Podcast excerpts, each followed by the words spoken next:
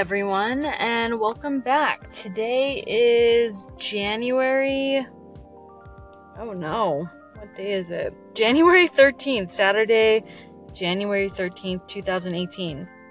And this is your host, Sarai Darbandi of the Spirit of Aya podcast. And today we are talking about reasons why people decide to sit with mother or ayahuasca.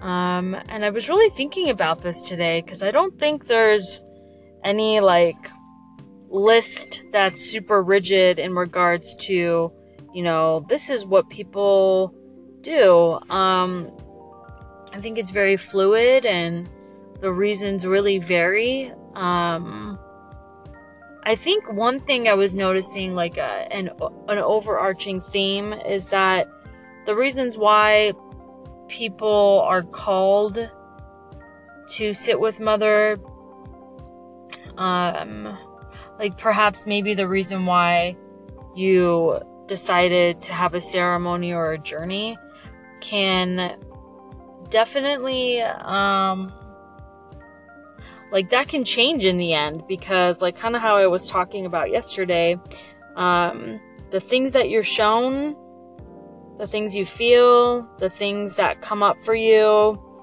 um, can be unpredictable at times. So perhaps the reason why you showed up in the first place isn't really what happened, or you know, more came or less or or whatever. So I was thinking like that's worth mentioning because um like you go in there with an intention you know, you can go in there with the general intention and then profound healing can take place on levels that you never thought were even possible, which happens very often. So, um, so the other thing I, I noticed too is, um, you know, there's a, there's a theme of knowing that something's going on on the inside and a person has tried everything and they haven't have found that level of healing that they're looking for. So that's a, that's another theme um, that I've noticed is that there's a lot of stories like before ayahuasca, you know, because it just the level in which one is allowed to go within itself, it's it's very difficult, I would say, and almost impossible to um to do this without the medicine. Um you know, you can definitely get into states of deeper consciousness through meditation, through, you know, body relaxation, breathing techniques, hot yoga. Um, but this is, this is different, you know? So, and all these things, of course, like we've talked about on here before, all those, all these things only enhance um, preparation work, integration work, all this stuff. Um, you know, I think just in general, like mental health, emotional, you know, the two things I really mention on here usually is PTSD and trauma um, and addiction. That's three things, sorry. Um, so those those are oftentimes what also bring people to ceremonies like they're wanting to resolve these feelings on the inside and that they you know um, the other one too is like a lot of people want to like just go to a different level spiritually um, and the medicine really facilitates that in a beautiful way. Um the list really i mean you know aside from that these are themes i've noticed um but this like it's really hard for me i picked the topic but then as i the day went on i'm like wow this is really hard to talk about because like i've said before like the plant is very intelligent. The the you know the plants um the tea is very in- intelligent um and set and setting are obviously huge huge contributors to what comes up. So um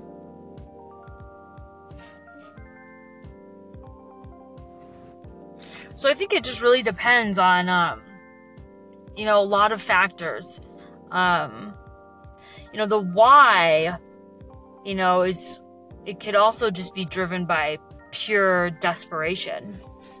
You know, um, really seeking answers. Um, I think also a lot of people are starting to realize like the Western world and the materialism that exists and like seeing that there has to be more.